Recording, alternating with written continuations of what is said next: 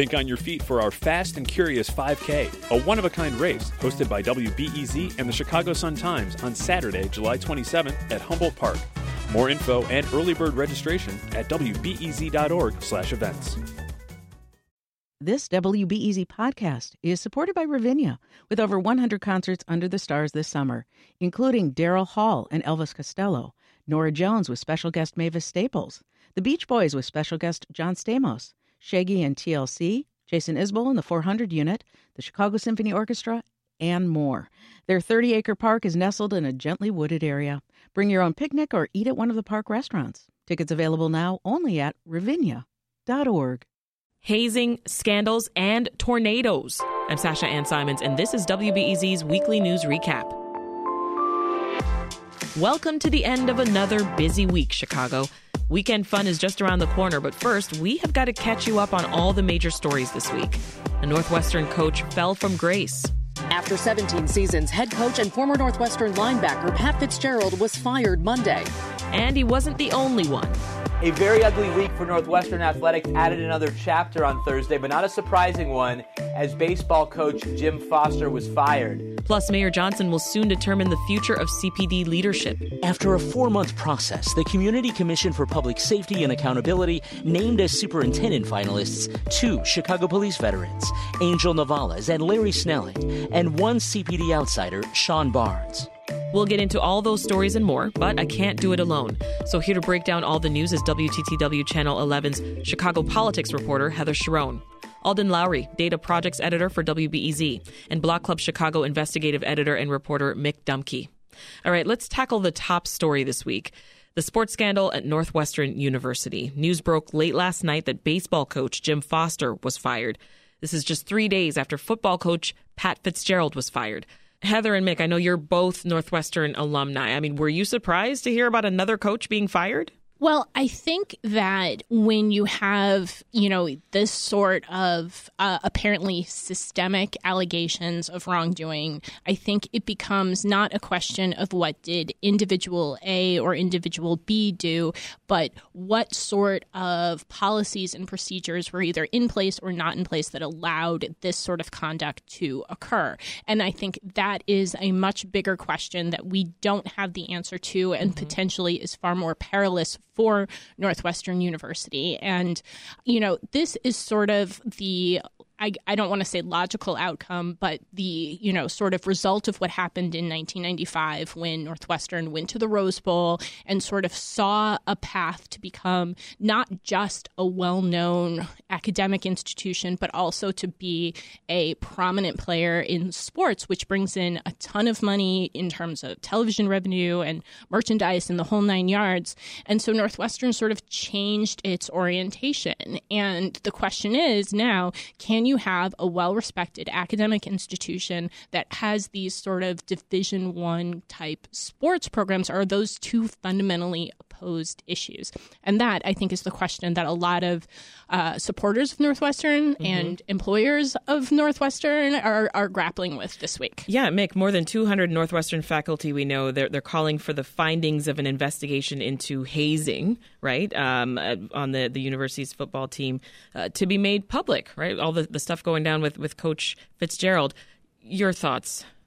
Well, they should have made the investigation public from the beginning. Um, at this point in time, I agree with Heather that uh, the way I would put it is this is about way more than sports. At this point in time, uh, there are allegations of racism involved. There's an issue with transparency, basic accountability. The adults in charge of these athletic programs um, uh, were you know fell down on the job, and at at best, what seems to have happened is they let uh, student athletes take control of certain situations, and at worst, uh, they were either the perpetrators of or or encourage or look the other way while while toxic and abusive behavior was going on. Mm-hmm. Uh, the university president botched the job. They should have released this uh, investigation last week when it was um, when they just made a, a tepid announcement on, during a Friday news dump at the end of a holiday week, and and on and on and on. So it's about so many other things: the corruption in college sports, the very nature of the fact that universities athletic programs make uh, tens of millions of dollars a year yeah. off of unpaid athletes. Uh, I'll get off my soapbox, but I'm I'm really uh, as an alum and as a longtime season ticket holder to Northwestern football. I'll disclose that to everybody as as a fan. I'm just truly appalled and disgusted by this this whole turn of events. I think we would be remiss if we did not credit the student journalists at the Daily Northwestern yes. with holding the Such administration's feet to the fire. And I will disclose, I worked for the Daily for a hot second, um, approximately six lifetimes ago. Um, and I think that it is particularly challenging to be part of an institution that you are reporting on and holding accountable. And I think that if anybody sort of wondered if there was still a reason to have sort of an active viable sports media this week where we saw the New York Times disband their mm-hmm. sports mm-hmm. desk. I think this was a clear indication that this sort of reporting is needed across the board, and kudos to those students. Yeah, some of the student reporters received hate mail early mm. on for, for publishing the, the whistleblower's account uh, of this hazing. I mean, Alden, Mick brings up a, a good point, right? this is much more about uh, about more than sports. Uh, the there were allegations by uh, former players of uh, this culture enabling racism. I mean, what else can you fill us in on there? What was happening? Uh, the, the Daily Northwestern uh, had a report about uh, three former players, uh, one who was on the record, uh, two who wanted to remain anonymous, um, who are players of color and spoke about uh, the fact that very stereotypical uh, kind of language, uh, racist uh, language uh, in theme and also in, in, in actual language uh, being spoken to them um, by players, but also by coaches. Um, uh, one one black player talked about having dreadlocks and being told to to shave to off the, dread, yeah. the dreadlocks, but there were white players with long hair who were not asked to cut their hair, but they told him to do this under this doctrine of uh, the Wildcat way, and that there was this wholesome, clean, all-American kind of look that they wanted the players to uh, to evoke. Um, and uh, but it seemed selective in terms of how it was was practiced. Uh, one of the Latino players uh, that was quoted um, mentioned uh, jokes about his family knowing how to clean houses. things of that nature. One of the black players said they were told by by a coach to act like a monkey. so just wow. very ugly types of things. These are three players uh, who uh, spoke to the Daily Northwestern. Uh, these are incidents that happened during the time they played in the late 2000s, mm-hmm. the first few years of uh, Coach Fitzgerald's tenure there. Um, and so, very troubling uh, in the shadow of this this this uh, this hazing scandal. For sure. And and flipping back to, to Coach Jim Foster, I interviewed the Tribune reporter who broke that story, Jonathan Bullington, on Wednesday. This was the day before Foster was was fired. Listen to a bit of that. They had found sufficient evidence that Coach Foster had um, engaged in abusive and bullying behavior, as well as he had made a um, inappropriate comment towards a female uh, member of the staff, I believe, um, and then had been saying, uh, like, speaking inappropriately about staff to other staff. Yeah, and uh, we got a comment from YouTube here. Avram Lapp says, and there are more than just coaches to blame here, Mick. You agree? Well, yeah. Where's the athletic director? Where's the university president? I mean, even the accounts of the way players uh, were notified about this uh, just are outrageous. Uh, the athletic director, Dr. Derrick Gragg, was reportedly on vacation. He's certainly allowed to be on vacation, but apparently joined the when when the football team was notified that Fitz was going to be fired. Uh, he apparently joined by Zoom, didn't even have his face there. The university president was not present for the meeting. Uh, that's disrespectful to the athletes. You know, um, it's disrespectful to everybody involved. I just, again, at this point in time, to me, this is about accountability, yeah. and there has been none from the beginning, from the highest levels of, of the university leadership. Anyone think we might see criminal charges here? So it's hard to know because we have not seen that report, right? right? And yeah. um, you know, somebody said, well, you know, nobody would care about this if it was North if it wasn't Northwestern, you know, if it was another institution that sort of is less sort of known for sort of, you know, having sort of producing high quality, high caliber athletes, student athletes. And I just, you know, it's one of those stories that makes me wonder if there just isn't some, some, something fundamentally wrong with the entire system. And even if it doesn't lead to criminal charges, uh, there's, I think there's perhaps a likelihood that there will be some uh, civil or civic uh, oh yeah. uh, kind of uh, representation here because uh, the the players whether they were talking about uh, some of the, the racial language uh, in tone or the the hazing that the impact of that left them traumatized. The, the, Latino player that I talked about ten years later says he is still in therapy. Some of the acts as described in the Daily Northwestern around the around the hazing, mm-hmm. just mind blowing, and kinds of things that literally will stick with people for the rest of their lives. Mm-hmm. So, you know, in terms of the damage that's caused, uh, uh, there may be people who are held to account beyond criminal charges if it doesn't go that far. State Representative Kam Buckner is working on legislation that would uh, protect college athletes from hazing, kind of a, college athlete bill of rights, if you will. Let's hear a bit of what he had to say about that. These are very disturbing allegations.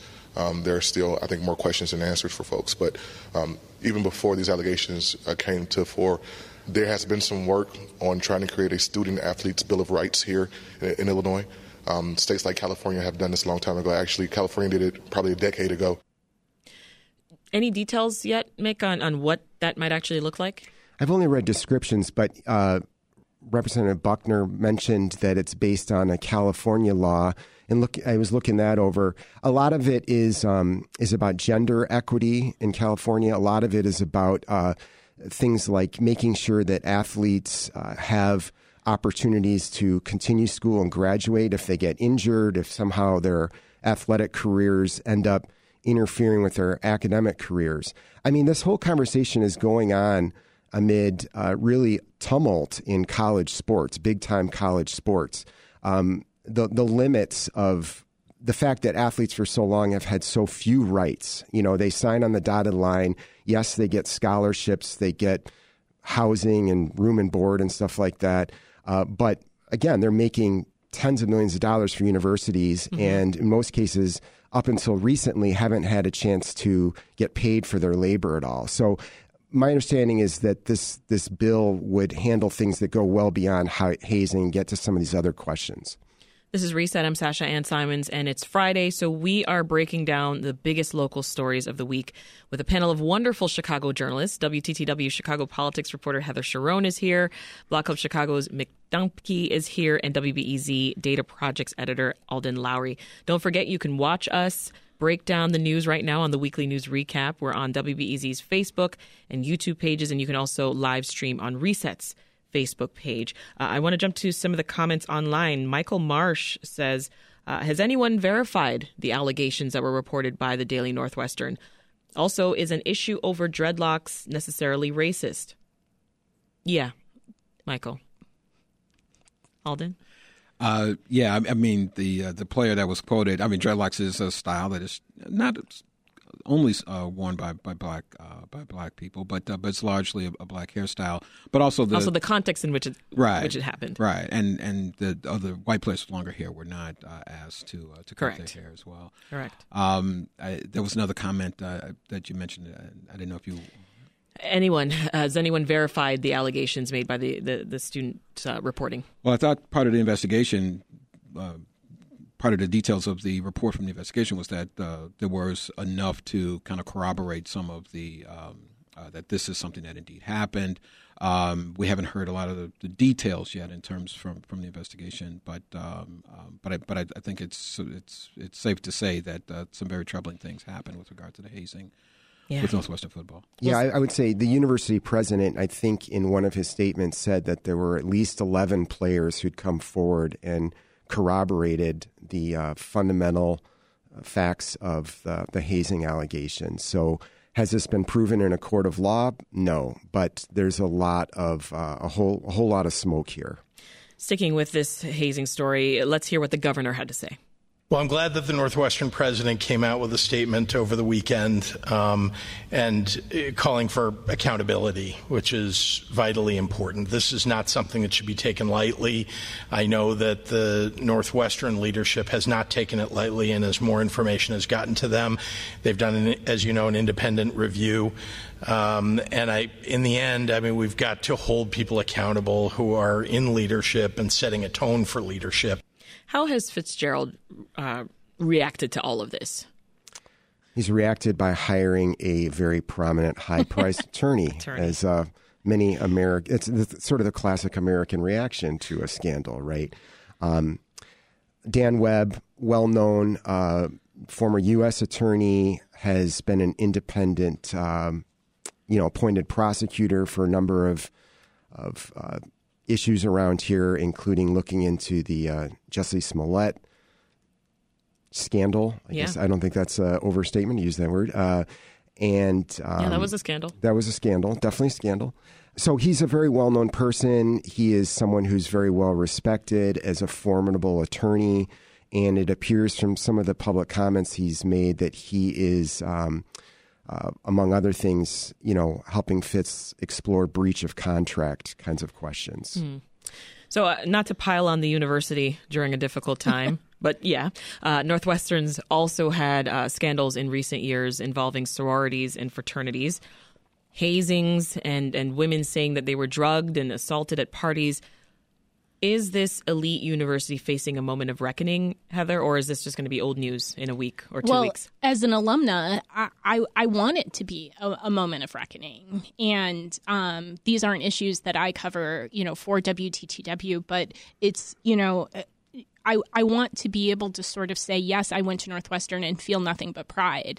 But if you have these kind of allegations, I think that makes it very difficult, especially at a time when they're asking for, you know, the people of Evanston to back their proposal to really expand the football imprint in Evanston. And I think that raises a whole host of questions about sort of trust and, you know, relations between the city and, and the college, which have always been fraught. Um, and, uh, you know, I think it just, it raises very fundamental questions. You know, why do we pay tens of thousands of dollars a year to go to an institution like Northwestern? Mm-hmm. And can, you know, I'm a parent. Can would I be certain that my child would be safe in that environment?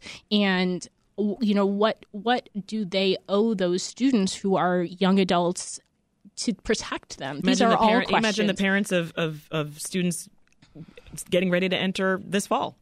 It, it's it's athletes even. It's really tough, and especially at a moment where we've just seen affirmative action in college admissions overturned, you know, by the U.S. Supreme Court. You know, it's one of those moments where you have to say, like, you know, what are we doing here? Why are why are we doing this? And who does it benefit? And who does it serve? And who does it cost? And what is that cost? And is it worth the benefit? I mean, what impact, if any, Mick, could this scandal have on the university's goal of building that eight hundred million dollar stadium? Well, it doesn't help. uh, you know, supposedly the seating of the new stadium would actually be less than the current stadium. Um, anyone who's gone there in a say an early early season September afternoon, um, the stadium is often not anywhere close to full currently. Uh, so they their plan was to have actually a smaller, cozier stadium, but they wanted to have events beyond just just the you know six seven football games a year that they mm-hmm. usually have when have concerts and whatnot. And as Heather mentioned, it's been very controversial. There's this historic tension between um, Evanston taxpayers who feel like the university as a nonprofit doesn't really foot its share of the bill for public services, public safety, that kind of thing. And so this proposal has been really controversial from the beginning. Uh, I'd be shocked if it if there wasn't some sort of uh, moratorium put on the idea. It would it would certainly be yet another tone deaf thing that the university would be doing if they continue to push this right now. So the final three candidates, as we just heard, for police superintendent, they were unveiled last night. Who are they, Heather? So we have two veterans of the Chicago Police Department, Angel Novalez and Larry Snelling, and one outsider, Sean Barnes, who is the police chief in Madison, Wisconsin. So they are the finalists of 54 people who applied to lead the Chicago Police Department. The Community Commission for Public Safety, which is the which was newly created, this was the first top cop search that that panel had conducted, narrowed it down to 13 and then 6 and then these final 3. So now the clock is ticking on Mayor Brandon Johnson. He has 30 days per city law to either pick one of these three finalists mm-hmm. or ask the commission to start the search all over again. So he can either accept one or reject all three. And this is really going to be one of the most important decisions that he will make as mayor uh, for the foreseeable future. Um, whoever leads the Chicago Police Department will be the fourth leader in just about six months, which mm-hmm. means that the yeah. department has undergone significant turmoil. And he has to hope. I mean, I don't usually speak for the mayor, but I, I will put myself in his his brain space and say I'm sure he hopes that his pick will not turn out to be a political albatross the way the last three police superintendents turned out to be yeah. For his two predecessors. Well, Mick and Alden, I'm curious your thoughts. I mean, what immediately struck me was uh, the one outsider of, of, the three, right? The one that's not been uh, CPD rank and file. Any thoughts there? Well, I think it would have looked funny if they didn't have at least one person from outside Chicago. Uh, I mean, Mayor Johnson has made it clear that he really was hoping to find someone from within uh, the ranks of CPD. Um, because the last superintendent, of course, David Brown, uh, came from Dallas, right? Yes. And uh, his tenure was was widely panned. I think it's safe to say. And so I think you know, Mayor Johnson has said he wants someone who really knows the city. At the same time, you know, as Heather mentioned, uh, more than 50 candidates for this job, more than 50 applicants, and I think the uh, the the panel that vetted these applications uh, really wants to show people that it did a thorough job and that it has several clear choices for for the mayor to be able to make. One of whom is is from outside the city. Uh, I was struck by, uh, to me, this the, the fingerprints of the uh, commission are all over this. These are three uh, candidates that I think you would see from a community led um, uh, group of people who are thinking about reform. Um, uh, one of the candidates rewrote the, the city's use of force policy. another mm-hmm. one um, actually um, is part of the the policing constitutional policing reform uh, uh, program uh, within the department, and then the outsider actually worked for COPA. Um, so uh, so has Chicago roots uh, and comes out of that kind of accountability space. So uh, the mayor now in, in, receiving these three finalists, and I think this, as, as Heather was mentioning, really choose one of these candidates or he throw out the three. And I think it would be a huge statement if he did not choose one of these candidates, mm-hmm. uh, which would fly in the face of what the commission and the creation of the commission was really meant to do, was to kind of really give the public a voice uh, in this process. Uh, and even though the, the mayor gets to make the final call, they've uh, prepared these candidates for. Yeah, and as you mentioned, that the mayor does not Heather have to choose from these three. How long does he have though to decide? He has thirty days. Thirty days. So that brings us to August 13th. And, um, you know, that means that potentially the new superintendent would likely take over if he does pick one of these three after Labor Day. And I think that is very much by design because the summer months in Chicago are typically among the most violent. That has unfortunately been true this year, as it has been in the past. And I think that it would be difficult for the department to sort of welcome a new leader, even if it's one of the two internal candidates candidates mm-hmm. at a mm-hmm. time when sort of, you know, there's so much emphasis on crime fighting. At the same time, there is, as we'll expect, talk about in a minute, a burgeoning scandal. And I think that one of the, the issues that Johnson is going to have to sort of weigh is whether he believes a 30 year veteran of the force and a 20 year veteran of the force could really be the change agent that the department needs. So the you know it's the department is under a federal court order to reform itself. It has complied with just about five percent of those requirements more than four years after that order went into effect. So it is far beyond schedule there. And then the question is, well, if an outsider is better, okay. But then the last outsider that was brought in, David Brown, was faced with implacable sort of opposition from the rank and file. So um, there, this this may be the definition of truly um, being between a rock and a hard place. Sticking with police, the union's threatening to go to court over parental leave. What's that about? So before Mayor Lori Lightfoot left office, she sort of unilaterally offered most of the city's unionized employees 12 weeks of parental leave, which is significantly more than most public sector employees get, and honestly, most private sector employees get. Um, however, not included that was the Fraternal Order of Police, which represents most of the rank and file officers and the Chicago Teachers Union. Um, when Brandon Johnson took office as a former member of the CTU, he made it clear that it was among his highest priorities to extend that parental leave to the Teachers Union, which is vastly majority women. And of course that would be you know very very crucial importance. However he did not do the same for the fraternal order of police. And a lot of times chicago politics the police union and the teachers union are seen as these two diametrically opposed forces. And the president of the police union john catanzara is furious that um, the police union did not get what the mayor offered to the teachers union. It's complicated though because if you've ever tried to read the police union contract i do not recommend it because um, it's complicated because the officers get uh, as much as a full year of leave every two years. Yeah. And they want, they are able to use that leave as parental leave. The question is whether they should have 12 dedicated weeks that they could only use for parental leave, you know, is a very difficult question. And it's not clear whether that's something that could be or should be resolved outside of a, a, a bargaining process. Yeah. Well, uh, we're going to turn to the wild weather now because uh, that continued to wreak havoc this week. I don't know if you noticed uh, rain, tornadoes, everything was making the headlines. Did you hear the sirens? Mm-hmm. Yeah. Uh, they went off across Chicago. Did you see any? Did you have any? Were you part of the wreckage at all?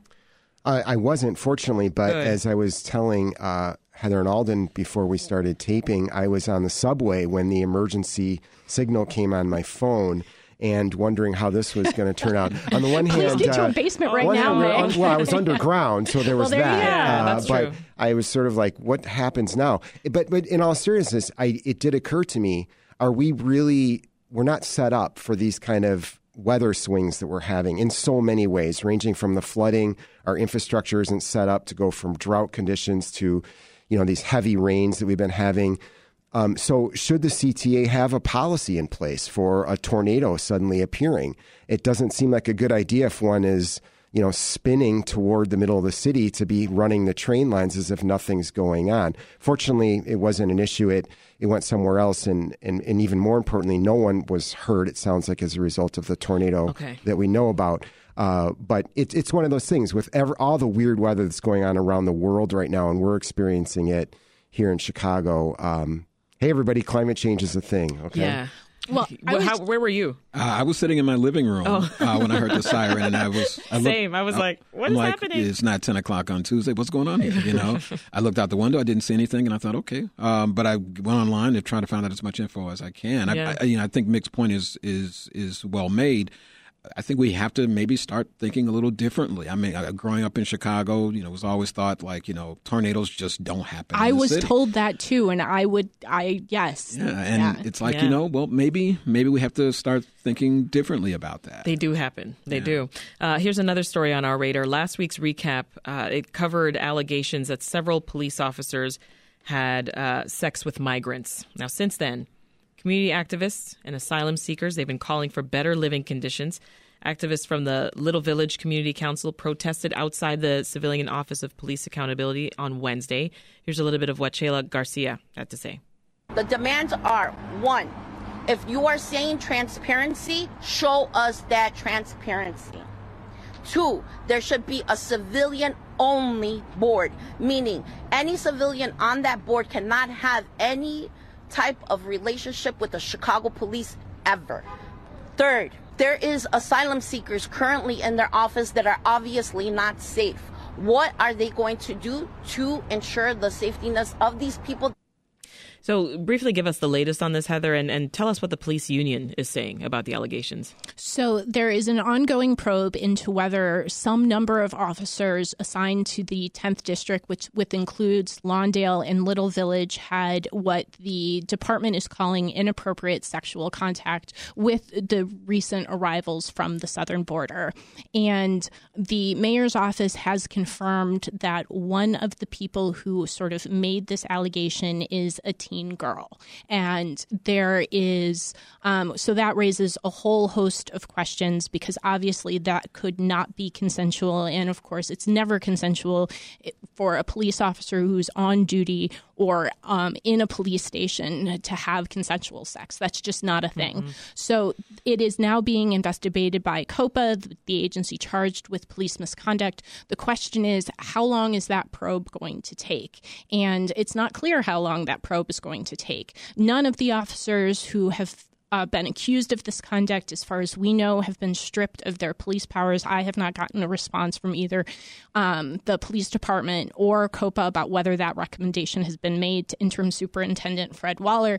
And to be honest, this broke, um, this news broke uh, just about a week ago. And in that week, Mayor Brandon Johnson has not taken questions at any point on any topic on any day from members of the news media. And I think that um, certainly he had other things on his agenda this week, but I think that has left somewhat of an information gap. And when you have this sort of story that um, is extremely upsetting for many people on many different levels, that has allowed sort of, um, I don't want to say misinformation or disinformation, but there are a lot of questions. And right now, there is no information and no good answers about yeah. any of it. In a video posted to social media last Friday, uh, John Catanzara, who's the union president, he called the allegations against the 10th district officers nonsense and he said it was a, sensationalized story. Is this a sensationalized story, Alden? Um, I mean, it's a it's a very troubling story. I, I think um, I, I, can certainly understand a union leader, you know, wanting to to you know kind of uh, defend or at least speak to the people that uh, that he represents. Um, but uh, but this kind of allegation has to stop you in your tracks and make you say, okay, let's figure out what's going on before we denounce anything here. Um, this is a troubling thing on a number of fronts. I mean, migrants staying in police stations is a response to another crisis, which is trying to find housing, housing. Yeah. for the migrants, and, and the city uh, taking this option because there were there were no other really good alternatives out there, at least ones that could be fashioned very quickly. Um, but perhaps the decision to do that was maybe not as well thought out as it should have been in re- in regards to you've got people literally living there. They're there 24 7.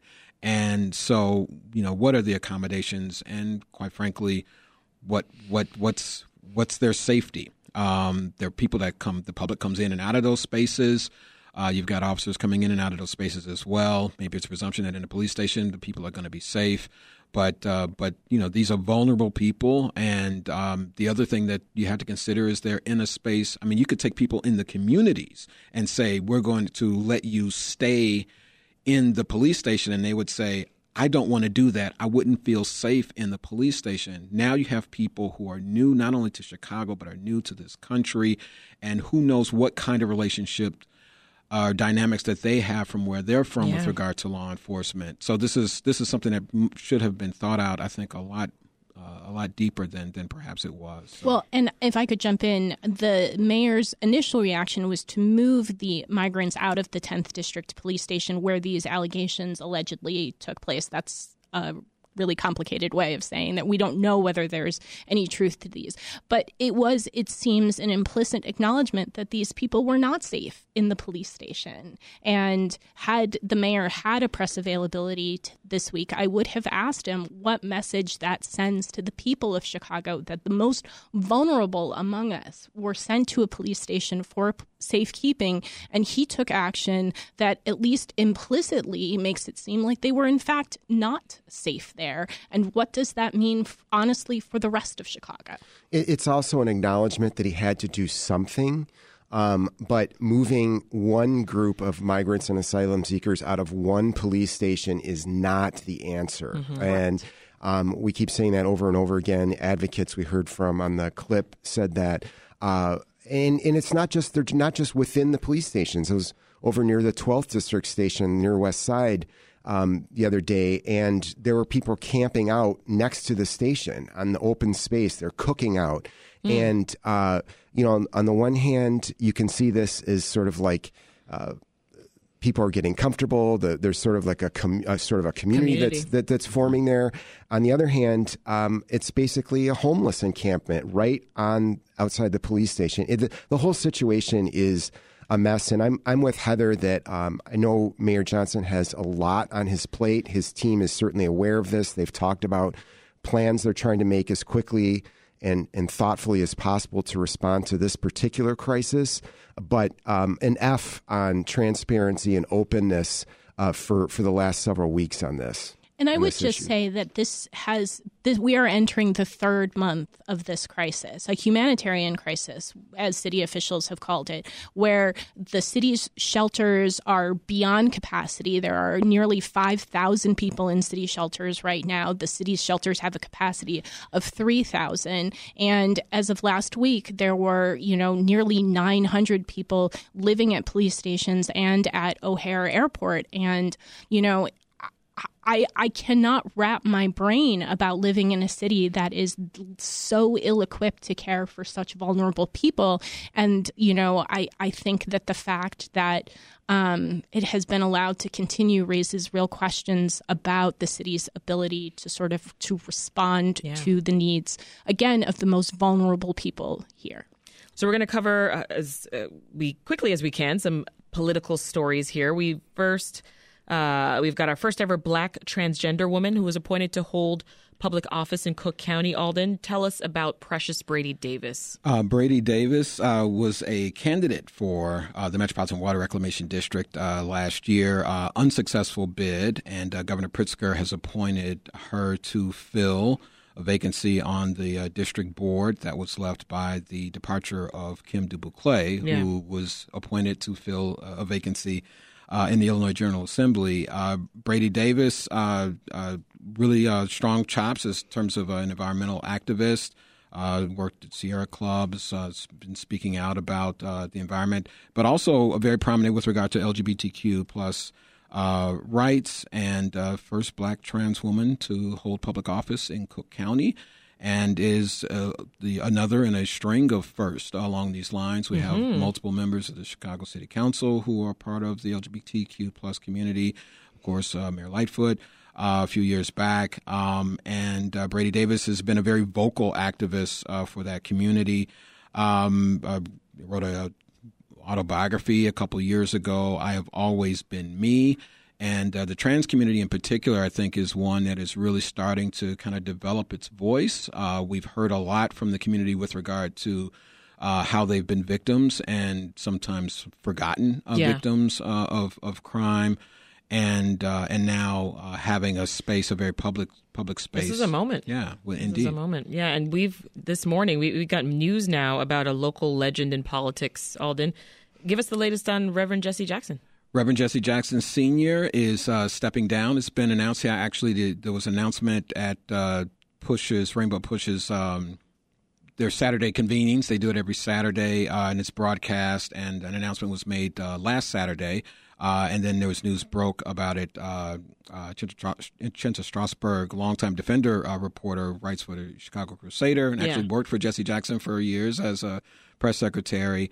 Uh, broke this story uh, just yesterday. Um, so uh, there is going to be a replacement announced in a few weeks, and from what we hear, it's someone who is not from Chicago. Okay. Um, but uh, uh, Reverend Jackson's son, Congressman Jonathan Jackson, uh, has said that this decision was made because of health reasons.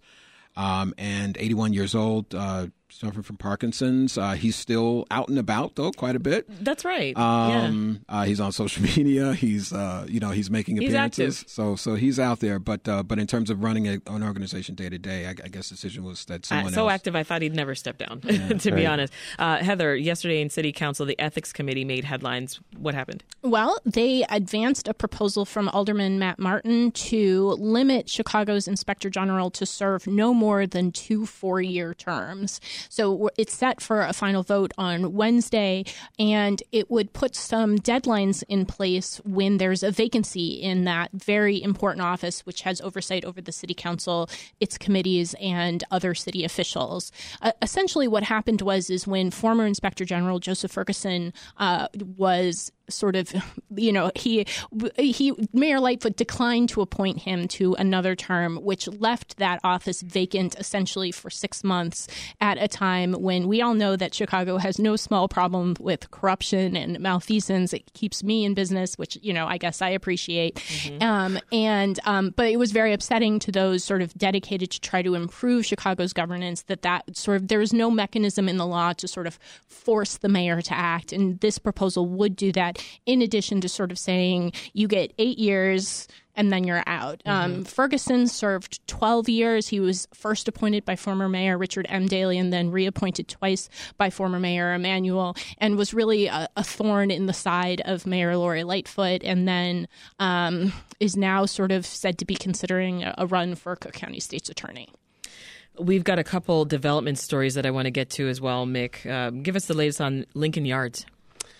Well, the latest on Lincoln Yards is big development uh, just northwest of downtown along the river, uh, which was uh, right when former Mayor Lightfoot came in was a big deal. Remember, uh, Rahm Emanuel essentially pushed through approval for this project and for uh, tax increment financing, uh, funding for it going forward. Well, it stalled out. And last month, uh, Danny Ecker at um, Crain's had a really great story uh, about how they were looking for financing to keep this thing going. And things were apparently so difficult for them that they put it out there that they were seeking help from the Chicago Teachers Union Pension Fund, which politically I think is really a message saying, uh, hey, we're in a lot of trouble. We need money to keep this thing going.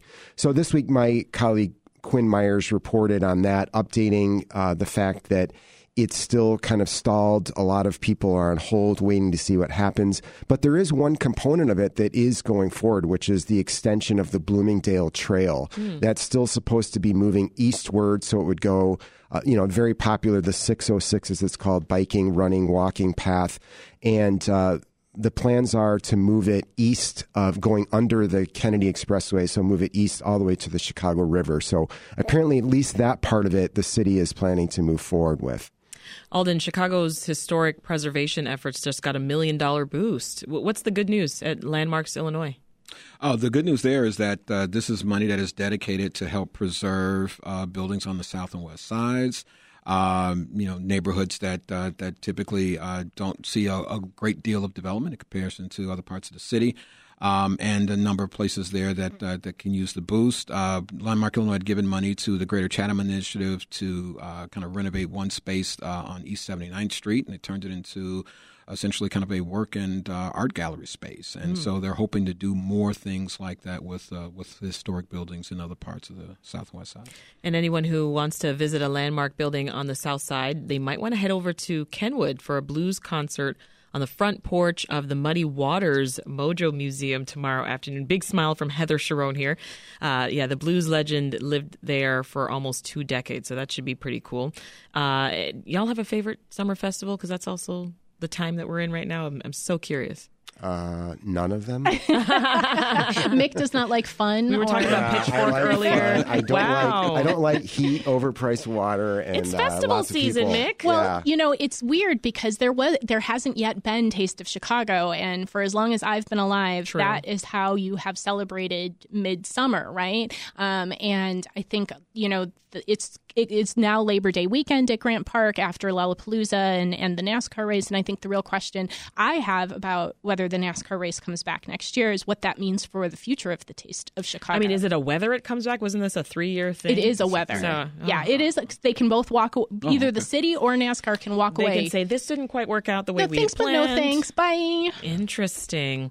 All right, we'll have to leave it there. WTTW Channel 11's Heather Cherone, WBEZ's Alden Loury, and Block Club Chicago's Mick Dumke. Thank you all so much for joining us. Thanks. Thank you.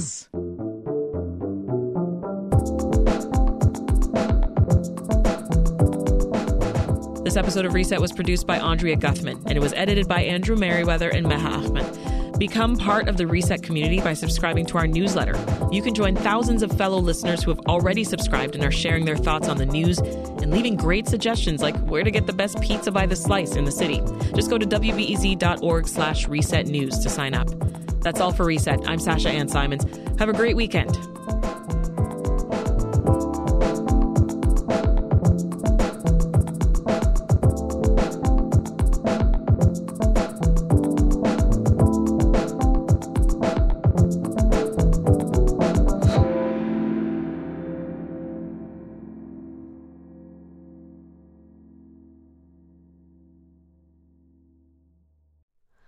Hi, it's Terry Gross, the host of Fresh Air. We bring you in depth, long form interviews with actors, directors, musicians, authors, journalists, and more. Listen to our Peabody Award winning Fresh Air podcast from WHYY and NPR.